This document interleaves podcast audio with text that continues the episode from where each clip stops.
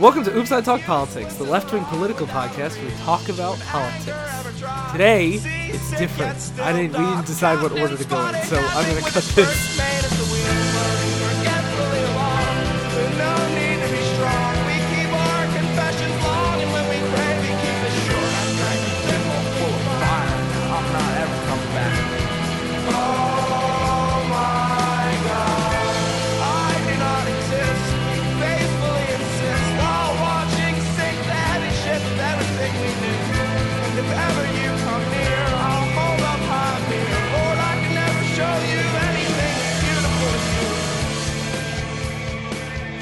Welcome to Oops I Talk Politics, the left-wing political podcast where we talk about politics. I'm Ryan. I'm Daryl.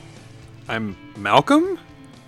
And I'm Michael Rader. Whoa. Yeah, this is a little weird. So we have a special episode. Sly and Phil have been murdered, and now we have Malcolm and Mike. And now we're playing Clue. Halloween is over, Ryan. Don't say spooky things. Oh yeah, Halloween is over. So Malcolm actually approached us with this episode idea, and Malcolm, as you probably know, our head comrade, our czar, and Michael from my other podcast, we'll get it right next year, are going to talk to us about their religious upbringings and being a liberal Christian in the modern world. Ooh, spooky. I mean, I imagine for them it, it's kind of spooky. Oh, did you guys know that uh, Christians get persecuted more than anyone else in this country? yeah, It's true. Yeah, uh, Fox News. I saw the segment yesterday. And we're, we're going to talk about the war on Christmas, right? yeah, this is all going to be. We can finally say Merry Christmas again on this podcast. God. Finally. Oh my God. Thank God. Yes, God. And God bless you when you sneeze. And I, I Yeah. heard that Starbucks is going to actually have Jesus on their Christmas cups this year. Yeah, it's it's we're here. We finally have freedom. Finally. Only took 2,000 years since he died. oh, real quick, guys. Who, who's on the money? Real quick. All the money? Just. Jesus. What- It's oh, all oh, Jesus. geez, yeah. It's the Illuminati pyramid, I'm pretty sure, actually. But as liberal Christians, you put uh, Mother Mary on the 20. We don't care. Yeah, we don't care about Mary. Protestants No Don't one care cares. about Mary. Jeez. Sorry, I You don't know. so much to learn, Ryan. All right, let's start from the beginning. Okay. Enlighten me. All right. Okay, first of all, Mary is idolatry. If you worship her in any way, she was just there to give birth to Jesus, who's the only one who matters, okay? And don't even get into Joseph, all right? What about John the Baptist? He was all right, but, you know, he came before, and he was just leading the way. Okay. Enough of these goof 'em ups that I don't even get. Now, let's talk okay, about Mal- the heroine of hell. Save it for Veggie Tales, Michael. so, Malcolm, Aye. what what is the big thing you want to talk about? Hit me. Enlighten me. Get it? Yeah. Well, kind of the stuff I've been thinking about a lot lately, and some of the conversations I I try to engineer my way into on social media or people that are willing to talk about it is um, how to kind of like like you alluded to in your in your quick summary about how to be a liberal Christian, which I consider myself, and kind of combating the idea that the Republican Party is just the party of Christianity by default, and uh, you know anyone else outside of that is doing some kind of like weird homemade, you know, backwards concoction, and trying to I don't even want to say reconcile like it like it even is uh like I have to make major strides to really retrofit Christianity to to deal with things like uh, gay marriage and other uh, progressive social causes. Like so I don't even want to say that I have to stretch anything but just finding where they fit together and kind of making it one belief I system like I guess. been such a weird thing about regarding Christianity is a lot of its ideals coincide very well with more liberal policies. Mm-hmm. It's about For like sure. loving and trusting each other, especially the way that Jesus was, where it's like, hey, we need to help the downtrodden. Oh, absolutely. And if like I, I'm, Michael and I, I'm sure gonna like really trying to rein ourselves in through the rest of the show. But like, if you look historically at the early Christian church, so like from year you know 30 to 70, mm-hmm. it is they're giving everything away. They're having oh, meals at yeah. each other's houses. They are. It's it's just it's a constant community service project. Yeah, the church in Acts is like a commune, basically. It's a commune, and there's no like there's no one leader, and there's no like universal church that like funds smaller ones, and you have to stick to their rules, or you get kicked out. You don't get to mm-hmm. use their logo anymore. I mean, it's it, it is it's it's like it's pure socialism. Yeah, there was the rich man who approached Jesus, and Jesus told him to go give away all of his money and then follow him. And the, the rich mm-hmm. man went away sad, for he was very rich. Yep, and that that's where the, the it's easier for A camel to fit through the eye of a needle yeah then rich man than to for get a into rich man into the kingdom. Yep, yep. And, and there's that story where Jesus talks about how like the poor person that gives like 10 coins is better than the rich person that gives a 100 or something like that, mm-hmm. right? That sounds like something I've heard. Yeah, the yeah, you know the number's a little different, but it's yeah, pro- like proportionally, if if they're giving everything they have, even if it's it's a dollar, that means mm-hmm. you know a ton, obviously. Yeah. So, sh- long story short, it's very socialist. the uh, the camel through the eye of a needle thing kind of segues into a really good uh, example of the convolution some evangelicals will go through to sort of defend wealth, uh, because there was sort of a I don't know, apocryphal story going through evangelical circles when I was a teenager that said that, you know, back in the time that that was written, there was this uh, place that camels went through called the Eye of the Needle uh, inside of cities, and they had to get down on their knees to get through it. So it was just saying that a- rich man could, you know, get down on his knees and repent Oh. just as easily as a poor man, which none of that checks out. Absolutely none of it. Yeah, like it's difficult for a rich man to do it, but they can still go to heaven, definitely. so keep your money. I thought you were going to say like back then they had huge needles and tiny camels. no, I think it was one specific uh, wall in in one of the cities in uh, biblical times that had like a hole th- in the wall that had a Yeah, you know, that, that was to it or that was the. Yeah. story. Yeah, Yeah. That's it was silly. dubious.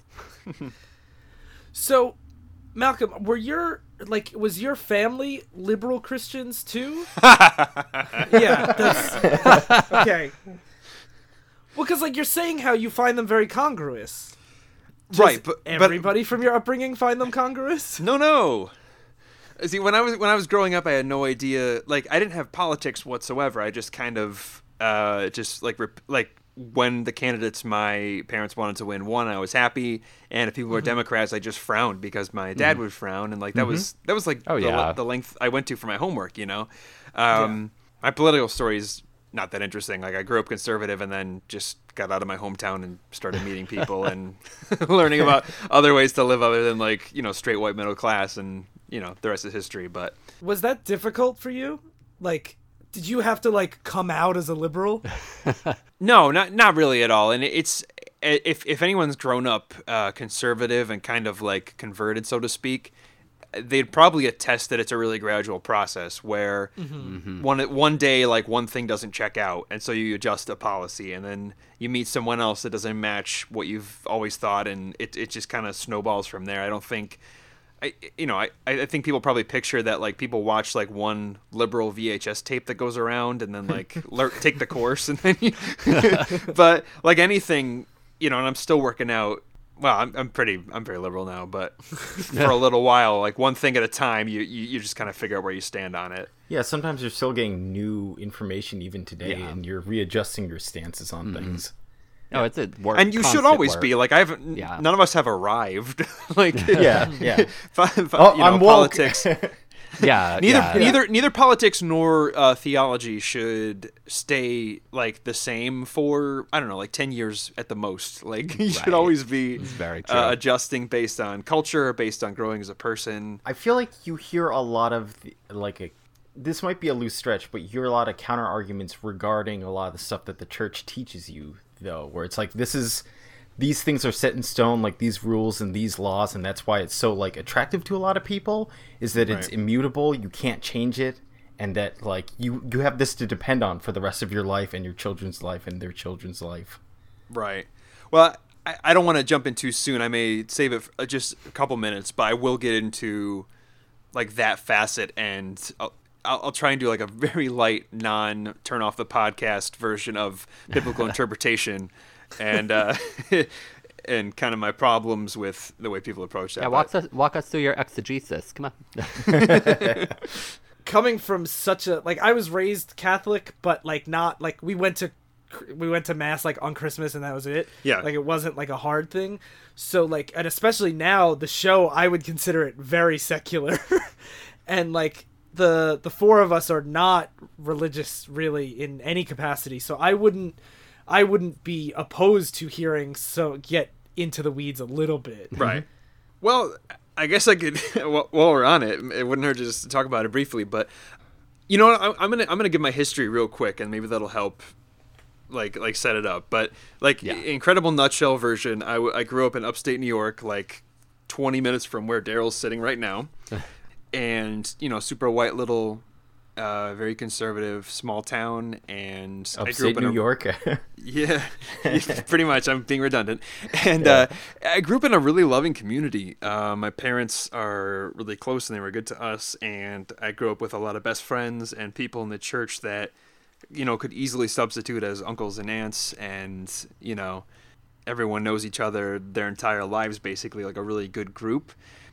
I think, like, when people kind of have a, like, a kind of like tough, teen or early 20s like awakening where you get really disillusioned with religion or the church or organizations those come quicker if you've experienced abuse or really like oppressive like congregations that get into your personal lives too much or um, you know or i don't know I, th- I in my experience i think catholics rotate out a little quicker because of how many you know traditions and and mm-hmm. like you know and the Christians would call them like idols, but all the saints you got to have and all the stations and all that. I think like Catholics get out a little quicker. But if you are in a really loving community that and you never leave your town, y- you could you could not really change for the rest of your life. It's completely possible uh, because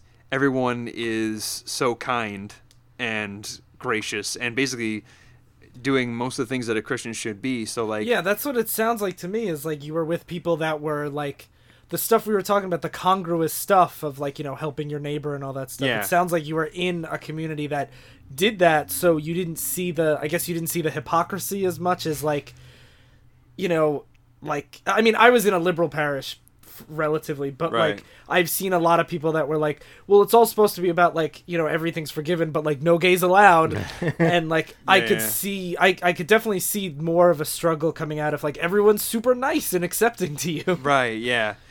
I I'm even really careful about saying hypocrisy. I usually lean towards ignorance. That Yeah. usually Yep. because if if you don't know you're being hypocritical, then you just then you're not because yeah that's fair yeah for sure um and I- i've also experienced many many people just kind of using hypocrisy as like a blanket reason just to not get involved with any sort of religious searching or communities at Mm-hmm. all when like i think the better churches will admit that we're all kind of broken people on a journey trying to like find community and like a- and find our place in this world so Mm-hmm. Well, I mean, yeah I think that's more grace-focused religion.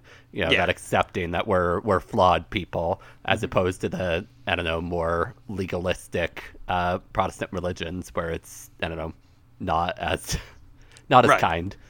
Yeah. Mm. Uh, by the way, Michael, does like does your upbringing sync up slightly? Oh, does that sound Allow me familiar? to talk about my upbringing. Oh, please. Okay, so cards on the table. I um I no longer consider myself a Christian. I, I think I'm still very uh, defensive of Christianity and like to explain it to people so they have a better understanding of it and that they're not just all evil uh, hypocrites. that there's not a blanket type of Christianity and there's lots of Christians in my life I still love and respect and you know I don't I'm not I'm not the bitter type of atheist. Are you are you a theist or an atheist? I'm an atheist, yeah. Ah, I'm okay. yeah, I'm I'm I'm all the way out, but still, you know, still friendly. um, but my upbringing was a not so nice church community. Uh, so the Cool. ear earliest church I remember uh, was in Alliance, Nebraska. And uh, I won't get into the whole thing, but the church uh, from the get go was mostly uh, anti government survivalists. uh, and it was it was a very very harsh church, very legalistic, very um, no focus on love and grace, and mostly focused on fear and brimstone. Uh, there was a lot of burning things, a lot of um, you know You guys burn Uh, Harry Potter totally. I know you. well. I, I- that was that was a little before Harry Potter, but for example, um, I got scared one night as a child, um, and uh, told my parents that I saw a shirt moving around my room. Um, which was probably just a bad dream. But so they scoured my room to try to find anything that might be a gateway for demons. And uh, they settled on an Aladdin book I had uh, because, you know, Aladdin had scary things in it. So we burnt that. So things like that. It was constantly scouring the house to look for things that were letting demons in. And then that church ultimately became a cult uh, when this weird guy came in and claimed that he was a new apostle and he was going to show everybody a new way to uh, become Christians. And he made our pastor a prophet for his new religion. And eventually he skipped town with a lot of people's money. So that was that was my first experience with church, which may ex- may explain why Malcolm is still a Christian. Right, I was gonna say like this is ringing so many. This is all lining up. We're like, Uh, I- I got Why'd into- you leave that? Or I mean, we we got into better places after that. I mean, we, my my parents were still independent Baptists, so it was still pretty uh, pretty strict churches. Um, that there was no room for interpretation in the Bible. Like it was all completely literal. You know, gays are bad. Um, no no doubt about that. Uh, so I I eventually kind of worked into more liberal Christian circles, and I'd say from I don't know about 2004 onward, I was I was on the more liberal side of things and was always kind of uh, pushing against the conservatism in the churches I was in and the church circles I was in. Um, so yeah, that's you know I, I had some experience with being a liberal Christian for a while. What was so? What pushed you into that liberal side? Like, what made you break out of that? I mean, I think I just I always remember being sort of um wanting to be difficult and wanting to go Okay. against the against the grain because I remember in 2001 I mean I was I wasn't liberal at all then but um I was part of this youth group uh, and it was the night of the election, and the uh, group was going around, and they were uh, the youth leader was instructing us all to pray that George W. Bush won, and Sounds uh, yeah, and I said something to my friend like next to me. Uh, and this wasn't a youth group I was part of usually, but my friend brought me. I'm just like, you know, I think it'd be kind of cool if like a third party candidate won, right? and he's like, don't say that. Don't say that out loud here. So I mean, like, I always, I always had that kind of like, well, you know, maybe, maybe something different would be good, sort of uh, idea, even though there weren't any concrete values. And then in 2004, I was a libertarian because you know that's that's how those things go. So you know, it just I didn't want to be you know what everybody said, but I wasn't. I probably didn't get start to get liberal until like 2007, 2008. When did you stop going to like uh, liberal churches? let's see, I moved to Fort Col- uh, Colorado in 2010. We didn't find a church while we were there. So probably around 2009, 2010. Was that just because you couldn't find a church nearby? I mean, I liked? think it was I think it was just a convenient excuse. Um, my wife and I very uh, just, real. uh, we're like, you know, we, we moved and we're like, you know, we didn't really like church that much anyway, and we're kind of doubting this, and so you know, maybe maybe we'll just hold off, and uh, I don't know, just slipped out of it. Hmm. Yeah, I'll, I'll I'll chime in real quick and say that uh, I when I lived in upstate New York, even up until I was like right before I moved and got married, um, I was the worship leader at a campus church. So I would uh, play in the music every Sunday, and uh, and then I left to come to Connecticut to get married, and I haven't attended a church since. And it was the same kind of thing where like. Yeah. You know, I, I work I, I work all the time. Sunday is the only day off from my job and like we haven't found one and uh, what if it's not the same and then like a bunch of time passes and you're like, oh, I like sleeping in on Sundays.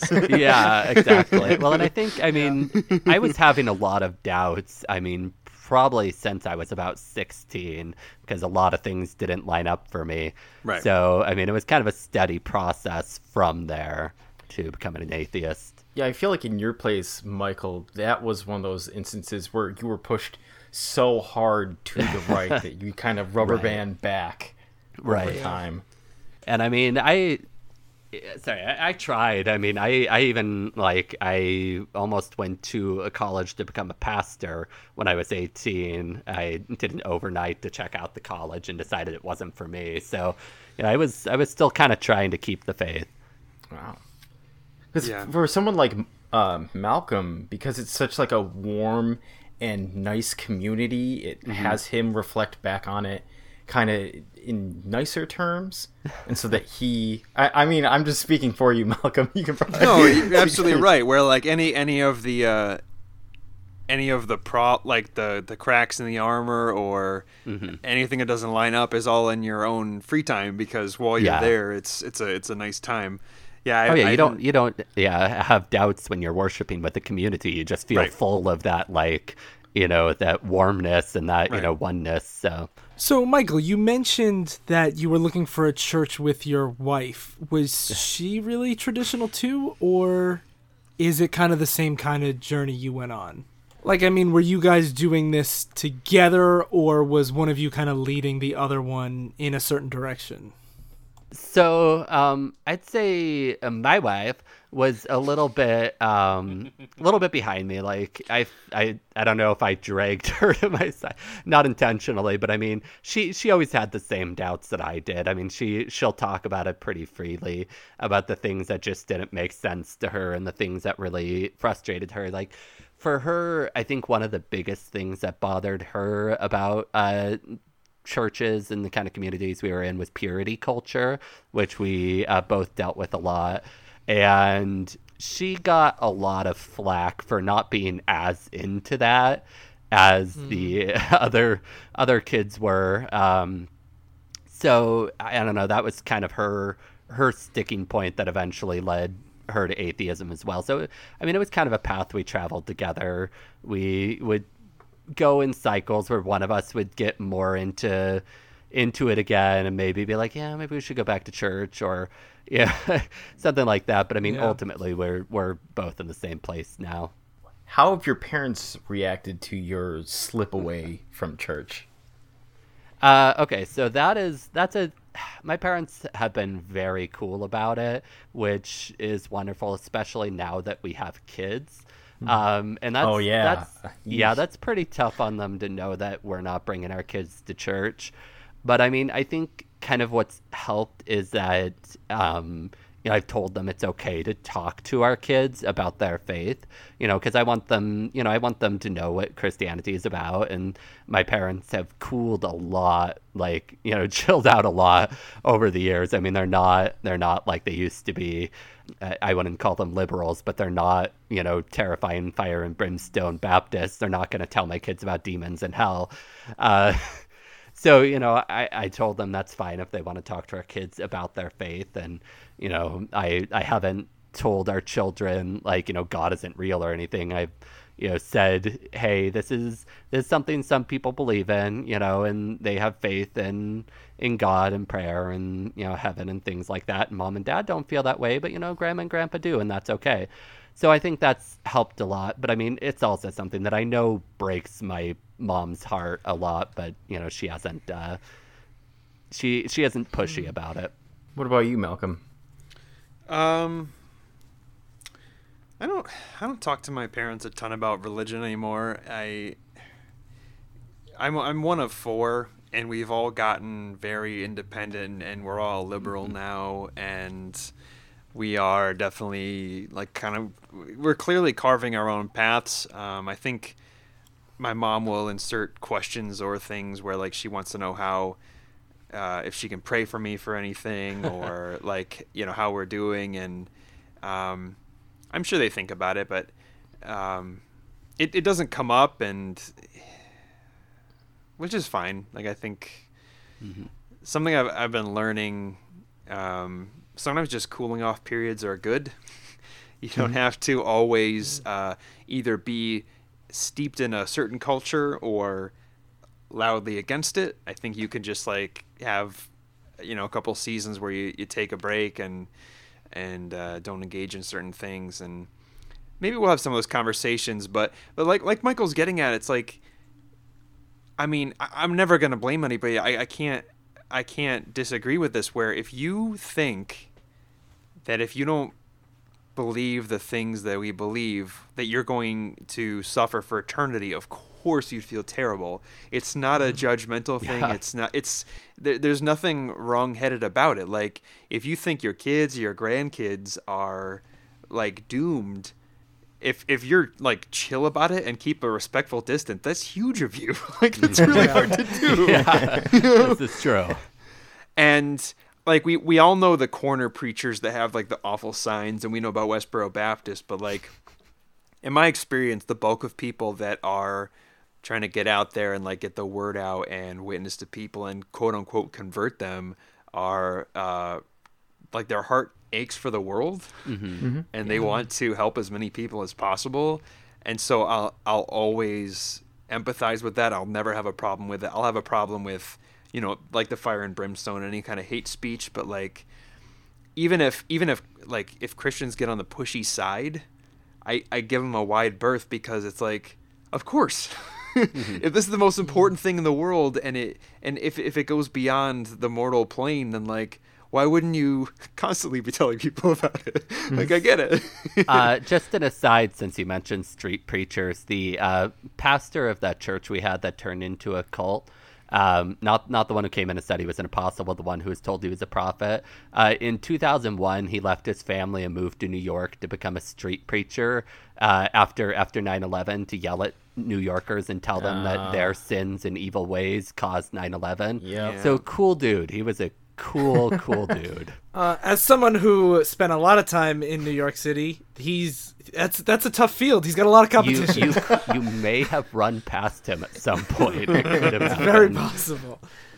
I think Malcolm, I, I really that's such an interesting point that I feel like I forget because like if so as an atheist and like my dad's really Catholic, if I'm wrong, then like I burn in hell forever. And like if he's wrong, he's just like kind of nice about it. it's the sa- yeah it's it's the safety blanket principle where like you know like one could argue well why not just like why not just go through the steps anyway and just kind of be covered but then mm-hmm.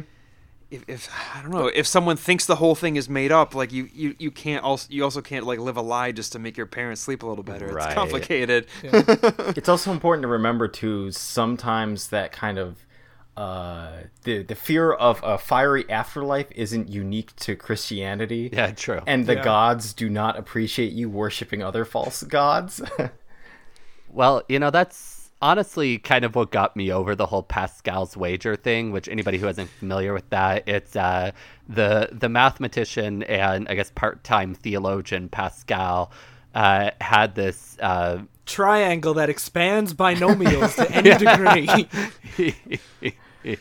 uh, in addition to his Pensées, uh, he had this wager where basically said, you know, if if I'm wrong, you know, nothing happens, but if you're wrong, you go to hell mm-hmm. about God.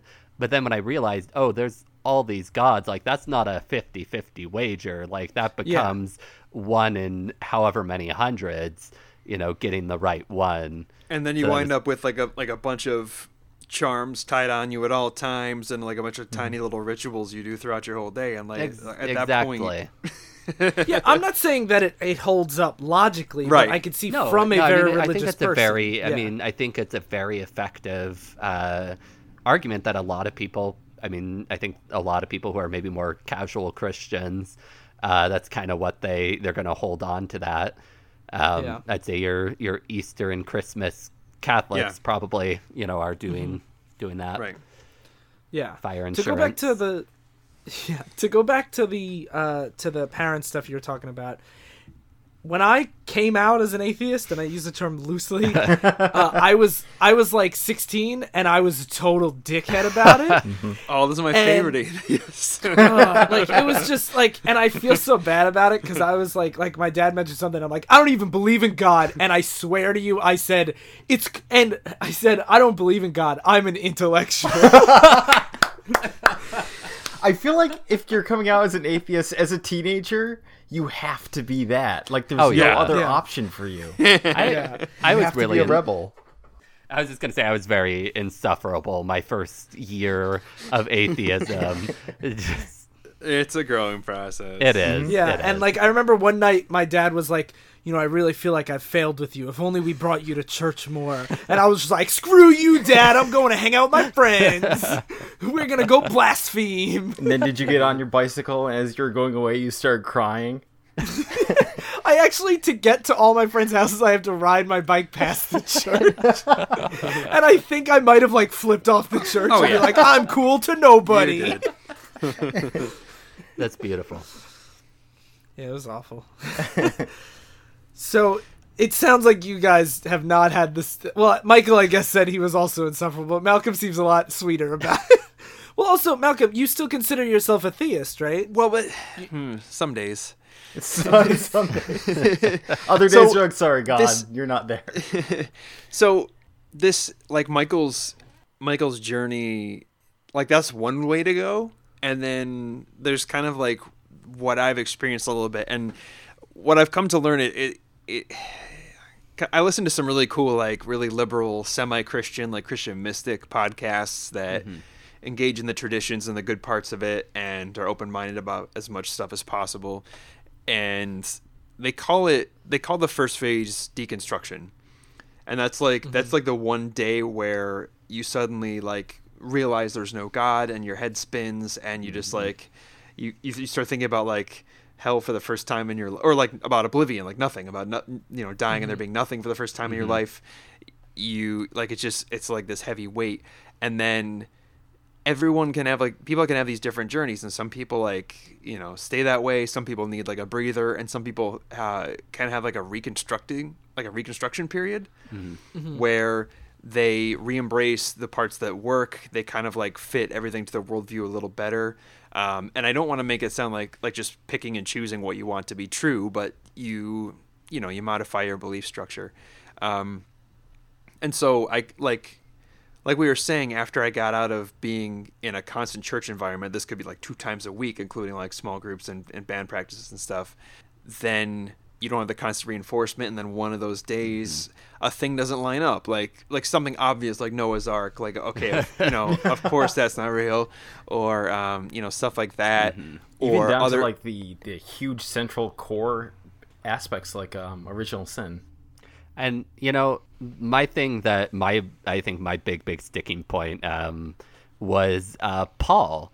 Uh, I had this moment uh, when I was tough. a teenager where I realized that Paul had shaped so much of our idea of Christianity and salvation, like almost more than Jesus's Yes. words Yeah. and Yep. teachings did. And when I realized that Paul is in many ways kind of a progressive revelation beyond Jesus's uh, teachings, and then I'm like, wait, why do we why do we believe Paul? Why do we listen to Paul? Like that was Right. kind of my my big wait a second. And I I went to my Bible study leader about it. I'm like, hey, can you can you tell me like why we you know believe the these letters Paul wrote. And he's like, "Oh, well, you know, here in Second Timothy it says all scripture is God-breathed. God-breathed. So, you know that Paul's words are God breathed. I'm like, w- wait a se- wait, hold on. So to sim- Timothy was to written s- by Paul. Hold to on. To simplify to simplify there's a line in the bible that says everything in this is true and then it just like covers itself Yeah, it was. It's so crazy that Paul never knew the physical Jesus. He wasn't like an apostle. Mm-hmm. He just had Yeah. the, the vision of God. And then it's people like, well, forget that yeah yeah. yeah, and especially how much you know, or at least like I knew as an irreligious person of the church, and it was primarily Paul's writings, or like the stuff that I knew, and the stuff that a lot of people reference history about like, is pretty tricky if you're trying to keep your faith. but right yeah. I this reminds me when you guys talk about this was when Daryl read the Bible in college. Because so Daryl, you were not. It was yeah, you it, were. it was post college. I have a document that I covered what every single chapter, what it was primarily about. Wow. and you were completely irreligious until like a teenager, right? No, I've been irreligious my whole life. No, but I mean, Wow. I mean, like you had no exposure to religion, really. Yes, I had no exposure. My mother grew up a Catholic, and my father grew up a Mormon, and both of them didn't want to raise us, or like fight over how to raise us. Because I remember like you visiting, I guess it was after you graduated, and reading the Bible, and just like you'd be sitting there in silence for like an hour, and then you, you just look up and be like, "Man, this shit's crazy." It was. the, the prophets in particular are just very vivid and nonsensical. Oh, I'm a big fan of Ezekiel. He had some wild visions. Dry bones. yeah.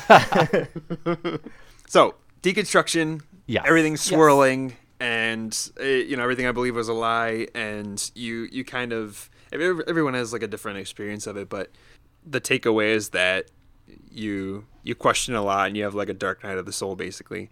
But then through some of these great um, programs, I do want to like if anyone is slightly enjoying this or wants to get into something along these lines, um, the Liturgists podcast is amazing. It's two guys that grew up in the church, completely lost their faith, and then like restructured everything to to have like an inclusive, liberal, like um, open-minded Christianity, and it's it's it's basically been my church uh, lately. And so then I kind of like found the things that made sense and got to like reintegrate my worldview and get back to living this stuff in a positive way instead of like throwing out the baby with the bathwater, basically. Yeah. And then so I was I was hinting at this at the beginning, but the thing I wanted to touch on that is I think is hugely important if you're interested at all in maintaining some kind of faith or, you know, modern Christian tradition. The the biggest problem I have and that well, I think the biggest problem that like Christianity has had for the longest time, this is eternal, is their problem with interpretation. Mm-hmm. It always goes have a thesis, look up the verse to match it. Yep. That's way, way, way too common. It was that way in Copernicus's time. It was that way when the church thought the earth was flat. And then when I was growing up, my church had a band with an electric guitar and drums. And I knew a church in my town that had only voices. and historically, that branch of the church came over on a boat that couldn't fit a piano had singing in, had only singing in their services, then looked in the Psalms and found one verse where God said, "Take away from me the, the sounds of your instruments," Yeah. because he because he because he's mad about like their practice, and then they go, "Okay, so this is why we do this, therefore," and it just becomes like a self fulfilling cycle.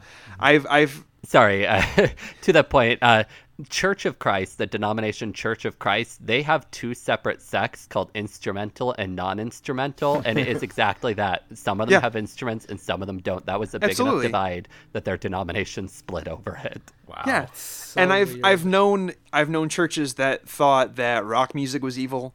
Uh, Oh, all we've of all my known churches. about like like like yeah, we've known about Dungeons and Dragons and Harry Potter being evil. Uh-huh. Oh, I've yeah. known I've known certain denominations that thought that women had to wear skirts and have long hair all the time. Like, and Mm-hmm. No makeup. yeah, yeah, yeah. And all this all this comes from already thinking a thing, looking up the verse, Yep. and there it is. And then the the thing is, it, it always adapts with culture. So in the time of the Civil War, the plantain owners would go out to the, the fields or the to their slaves and point to the verse in the Bible that said how slaves should be obedient to their masters Uh-huh. then culturally we all decide slavery is wrong and now in you know in the early 2000s or in the 90s when i was a kid the bible study about slavery would be like well in this time uh, it meant this but today we can take that to mean Oh, if yeah. you have a job do it to the Uh-huh. best of your ability or if you work for an employer give them 110% I've, I've heard that explanation that actually the Israelites had a different kind of slave that wasn't as bad as Indentured servants. Yeah, right. Well, it well, they'll say like in the new yeah. Mm-hmm. in the New Testament there were indentured service that could earn their freedom and then like stay on for a- like after they were freed and, and be paid and which is fine. You could totally take that message and then learn like okay, if I have a job, I'm well, going I to do it think to the best of I my mean, I think that's a good thing that the church has come around on slavery Right. being bad. but then if you take something like gay marriage, which Uh-huh. the church starts off disliking and Mm-hmm. then finds the verses that match it. Right. And until, you know, I don't know, whatever, 20 years from now, when it's just like culturally, ideally, I'm, that's wishful thinking, but like in a couple decades when culturally, it like it's known just to be like the way people are, Right. I mean, then they'll look at it and those go, holdouts, but Of you know, course. there's there's also those holdout churches that still think uh, interracial marriages are wrong. I mean, that's, right. that's still mm-hmm. that out was a there. huge problem with Yeah. a couple like Christian colleges like in the 70s and 80s and Oh stuff. my god. Yes. but like if if you so where i'm getting at i'm i'm trying not to lose those people i warned but the thing about interpretation is you don't have to just like chuck out a really solid belief structure or a good moral mm-hmm. structure or a way to behave when i went to a christian college i had a bible class and he taught about how the different parts of the bible are used for different purposes and so the psalms are just poems mm-hmm. it's sometimes it's a guy just like really mad and basically get letting his emotions out and saying, "God, come slay my enemies." A lot And of no it's one- a lot of it's just about David. yeah, When yeah, he's sitting Yeah. in the cave wanting to be saved by Yeah. God. Man, right. David had a rough time. Yeah. It's it's like an it's like an emo. It's like a twenty minute emo song, and we all commonly know that it's not meant to be taken literally. It's just a literal snapshot into like here's what it's like when mm-hmm. you're mad at God, or here's like when you feel separated from your fellow Or man. a king's been hunting and trying to kill you. right you know modern america and and the different the diff- so like the first half of the bible is history. You're just literally showing how the nation of israel came together wandered around went through some hardships and then became like a modern nation. Mm-hmm. And then you have some that are letters which are just like one pastor writing to his church. And then you have the life of jesus. They have different purposes. And i i think if you view it that way you the things that are kind of crazy, like the talking snake in the garden, or all like the the really crazy stuff Like uh, Moses in the Old Testament. All those miracles, every almost almost every other religion, their creation myth, they go, well, yeah, it's just it's just the way that they tried to understand how the Earth was made at that time, and no one actually thinks the Earth is on the back of a turtle. no one really thinks that you know the Earth uh, was like a um, like a, a giant mother, like a physical mother. Like no one else believes their creation myths, and I can take the story of Genesis and just enjoy it culturally and not like it doesn't have to sink my whole my whole theology. you know what I mean? Like I, I don't I don't stand to lose everything by just going like all right there wasn't there wasn't a whole worldwide flood. There was a lot of text support that there was a big flood in the Fertile Crescent. That's Uh-huh. probably why like five different cultures have a flood in their story and that's fine. Right. you don't have to lose the whole thing. And so I that's those are the kind of conversations I'm always trying to have. I love talking to sort of entrenched conservative Christians and trying to like broaden them out a little bit and mm-hmm. find like ways to let some of that stuff slip. I love talking to atheists that have no idea what this stuff's about and like trying to find the good in it and like trying to find common uh, language mm-hmm. and like the character of Jesus, even if you just think he was a character like like a Joseph Campbell hero's journey character, is inspirational and mm-hmm. motivating and like a great uh, person to follow.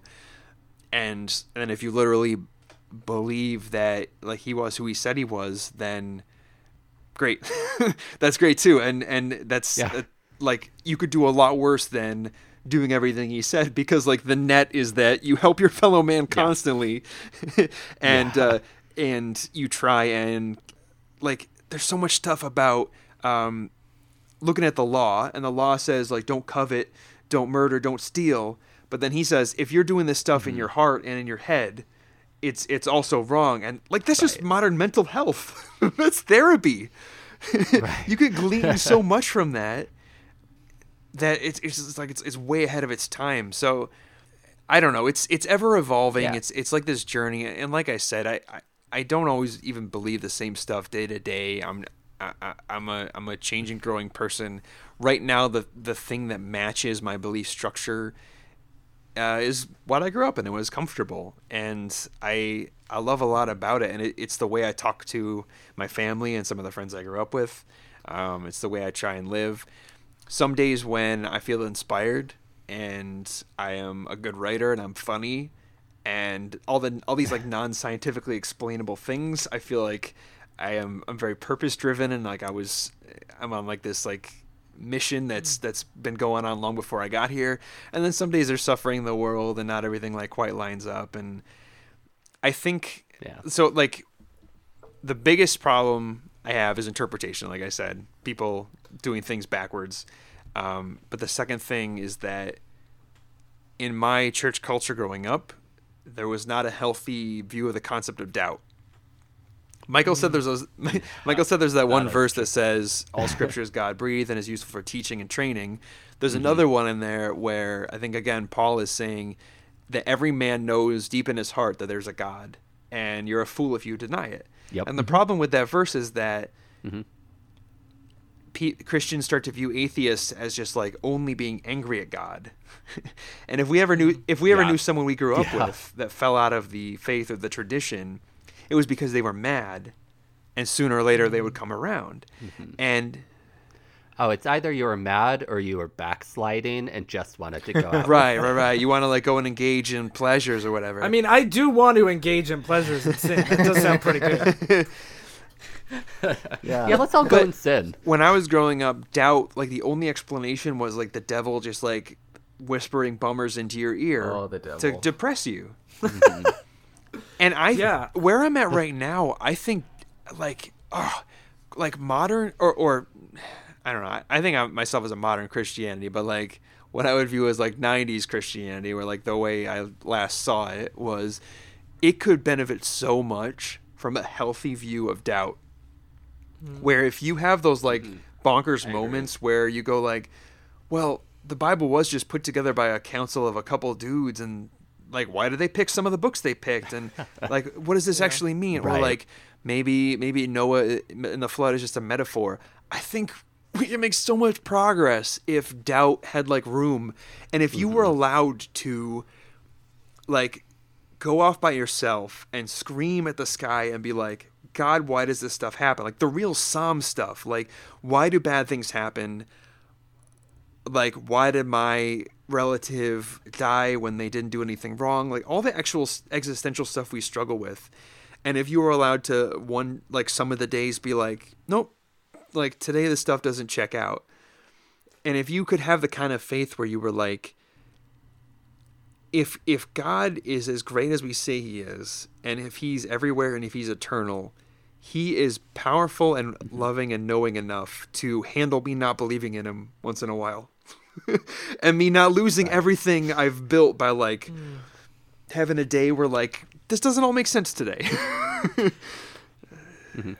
I mean, and that's I think I agree with that point a lot. Like worshiping a big, all powerful, all knowing God is I mean, that's such a I mean, it, it can be a really beautiful and really moving and re- really meaningful thing. And one of my frustrations with a lot of evangelicals, especially ones who wrap their politics up way too much with their religion, is that their idea of God is a very small and petty one. The you know the ones who believe that if you don't force kids to pray in school god's going to let school shootings happen. Yeah. uh, or you know the ones who believe that you know the government allowing gay marriage you know is is going to hurt god in some way. And it's just like why who who are you worshiping i mean what is that it's not it, it doesn't mesh Yeah. with the omnibenevolence at all. yeah i mean and it feels really idolatrous to me like that's not Yeah.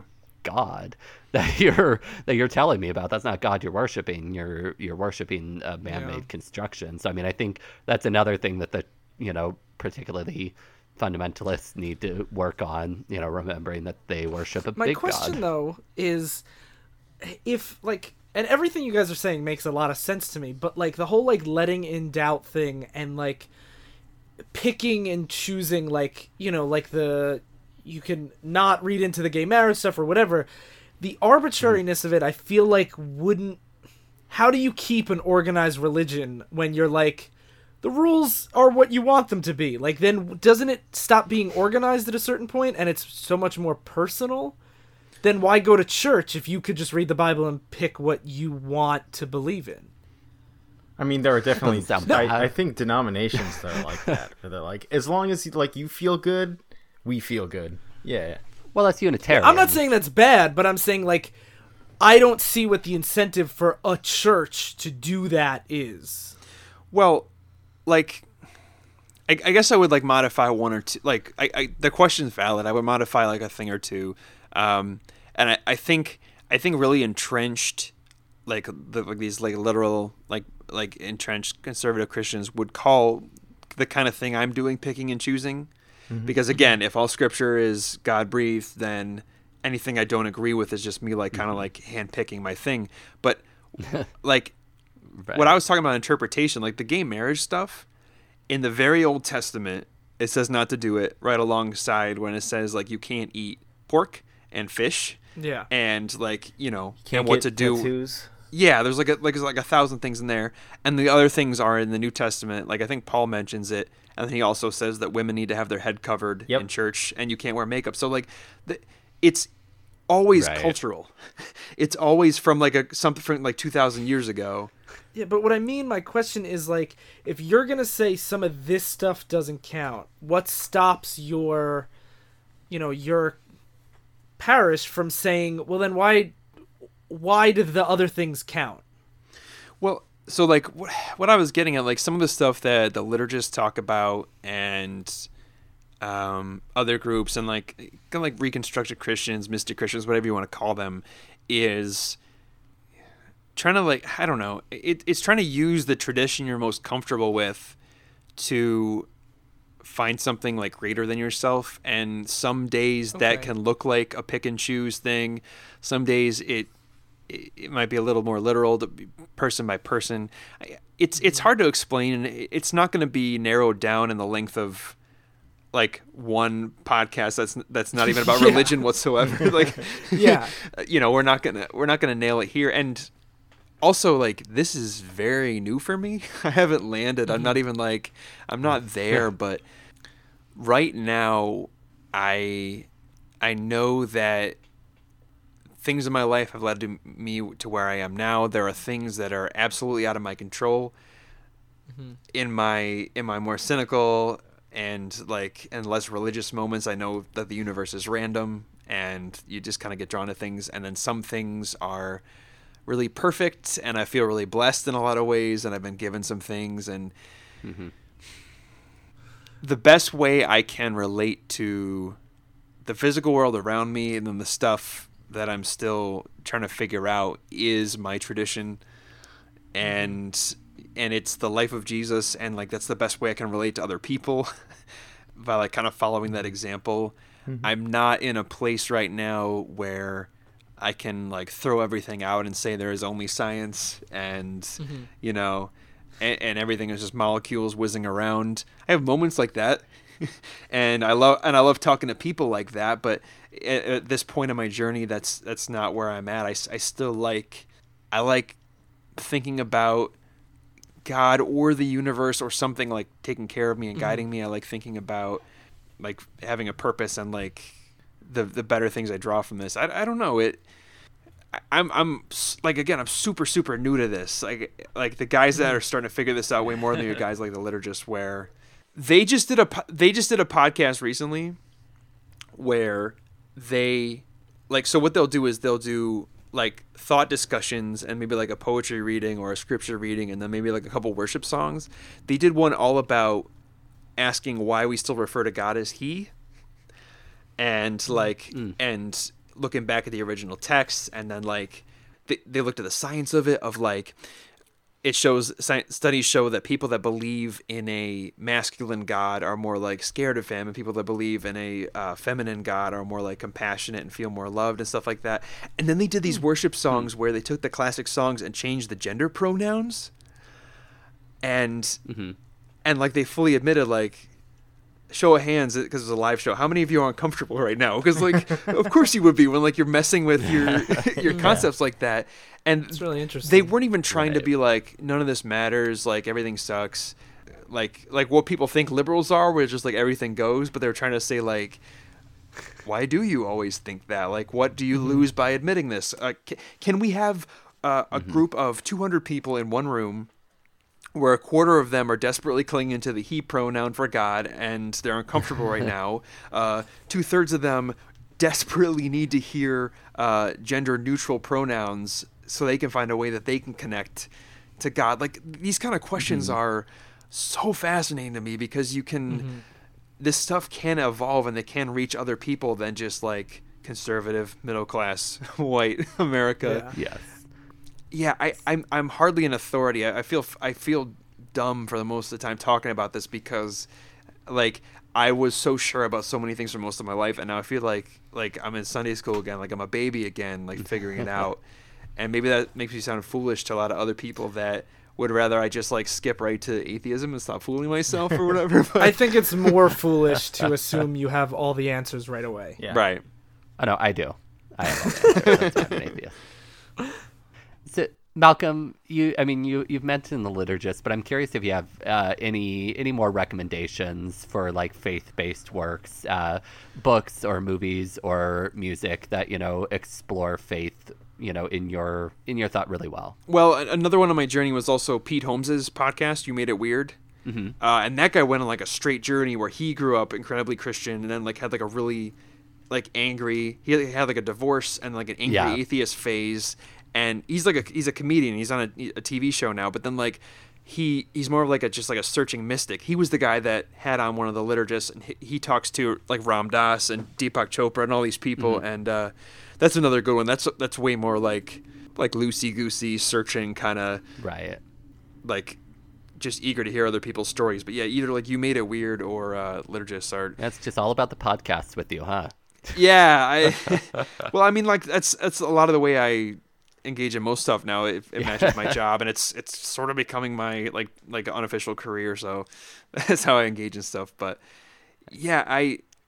I, if, I, maybe I can post some stuff like on the Mm-hmm. episode uh, on Facebook after this comes out, like a couple good episodes to try. Like they did one on abortion, like we didn't even touch that, and there's Mm. Oh. probably no time today. But Yeah, like, not. like it, it basically admitting that uh, neither side has it figured out, and Mm-hmm. it's complicated and it's messy. They're one on like on trying to be a gay Christian and, and like come to terms with that was Oh, nice, fantastic. Like it, it's just a variety of voices and uh, and being okay with being not sure. Yeah, I feel And- like when there's people that come out as like atheists, like Ryan and I guess I, to a degree, um, w- when we go through like that phase and we we we feel like we know it all, we also try and stress onto other people where it's like believing in God is dumb. You shouldn't believe in God. This is like a net negative. And part of the growth is realizing some people need to have th- like their faith is a core part of their life and it's mm-hmm. good for Yeah. them to have it and like even if you can try and make the arguments to like that the the bible isn't like a literal interpretation of reality you still need to provide people room to to digest the the tome at their own rate mm-hmm. right. That's one of the reasons why I think people like Bill Maher are total assholes. I Yeah. hate Bill Maher like because the worst. at first you're like all. oh he's so cool and then you're like oh no because like just and i do think that that is a problem with a lot of leftist circles is that like oh well i'm like like we said like all our 16 year old selves that were like oh well i'm an intellectual. I don't believe in god. And like that's you can't prove or disprove it either way. It's belief. Mm-hmm. I'm not going to say like there you know it's definitely one way or the other. And that's like i just think that that level of atheistic preaching is just as shitty as like you know the christians that are The fundamentalists screaming of- at me on the Yeah. corner of times square. Yeah. Yeah. This is the last reference I'll make of the podcast, but the first time I ever heard Science Mike on the liturgist, he's he's like he's a really smart, scientifically minded person. And the first thing I ever heard him say was they've hooked people up to brain scans and you can see your healthy brain function. And people on religion uh, are X percent happier, 30% happier, or whatever. And he said, already get off my back because that enough is a, even if you're fooling yourself that's Even if it's a enough placebo reason to give it a yeah. little breathing room like and go from there. Instead of like you you know opiate to the masses yada yada. So yeah. If malcolm remembers to link me to these episodes they will be in the show Yeah. notes. Oh yeah i'd be happy to. Uh, I'd like to um, recommend something really quick. Um, there's a band that I I've liked for a long time and I still love a lot called Me Without You, and they are um, I know kind of a they used to be sort of a Christian hardcore band, but they've become something of an experimental folk. Uh, flexible Christianity band. Uh, one of the uh, one of the band members was actually raised Sufi, so he's kind of incorporated his like Sufi upbringing and like the Bhagavad Gita and the Bible all together into this kind of interesting spiritual potpourri that you know he kind of explores. And a lot of a lot of their albums are just very very deep meditations on faith and what it means and their kind of journey from a more uh, strict religious um, you know belief to more flexible belief that you know I think uh, kind of ties in with a lot of what we've been talking about. I have. s- I think I've seen them open for bands. Yeah, you probably have. Couldn't even, couldn't even tell you what they sound like, but I will actually listen next time. Uh, I would I would recommend their album Sister Brother or It's All Crazy, It's All False, It's All a Dream, It's All Right. That's six albums. That is two albums that I just recommended. The first one was Sister Brother. The second one was All the Words I Said. Cool. Is there anything else you guys want to talk about or add? Yeah, but let's I call it a night. I mean, I- I'm- yeah, we could go on for a long time. Okay, cool. Well, thank you guys so much. Thank you. That was really. I'm that I thought that that was fascinating, and I don't know any of this stuff. At least Daryl's read the Bible. You went to church.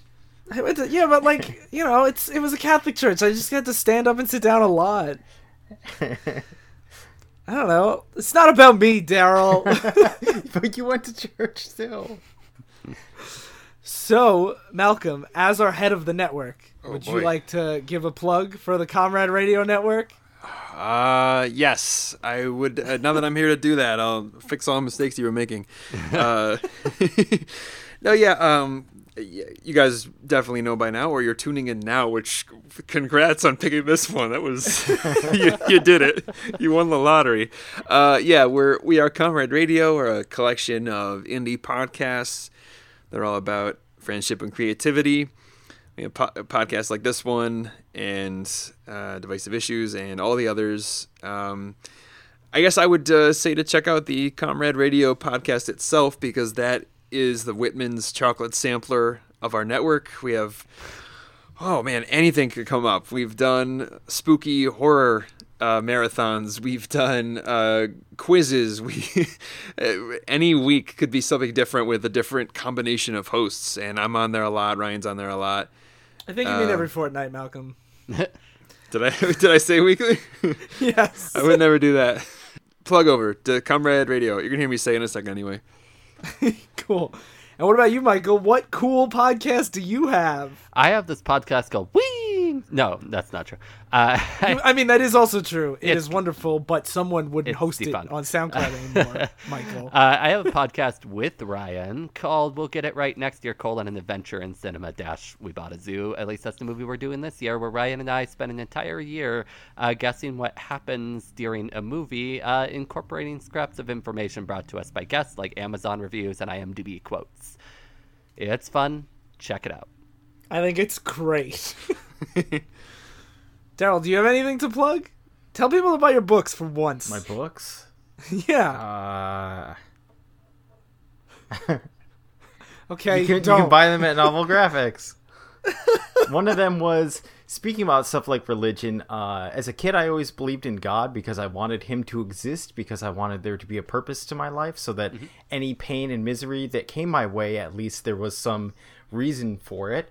And I went through an existential crisis where I was realizing that wasn't true and that all pain was just subjective. And I wrote a book about it called Minus Existence, and you can find it at novelgraphics.com. I highly recommend that book. That was fantastic, It is one of my favorite books of all time. and I like It's it. so good. I haven't It's read so it good. yet. Don't don't worry about it. You lived through a cult. You're you don't need it. Two out of three dentists agree. My official review is that when I finished it, I made Daryl walk with me around a lake and hold me while I cried. Do you pay extra when you buy the book for that, or I mean, sure, PayPal me some money and I'll do it. Uh, speaking of occult, um, if you'd like to know or like hear more about that, I was on the podcast Best Acquaintances, where I talked a lot more in depth about that uh, church and my experience with it. So that's uh, if you want to hear that more in depth, check that out. Yeah, that should be something that's linked in the notes. Yeah, I will definitely put that in there. Cool. Thank you guys so much for listening to Oops I Talk Politics. I've been an intellectual. And I've been an atheist. Shut up, Dad. I've been the Council of Nicaeum. I'll take this and I'll take that. I've been Daryl's book. Oops, I ended the podcast.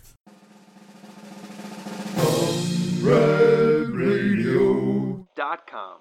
Independent Podcasting Network.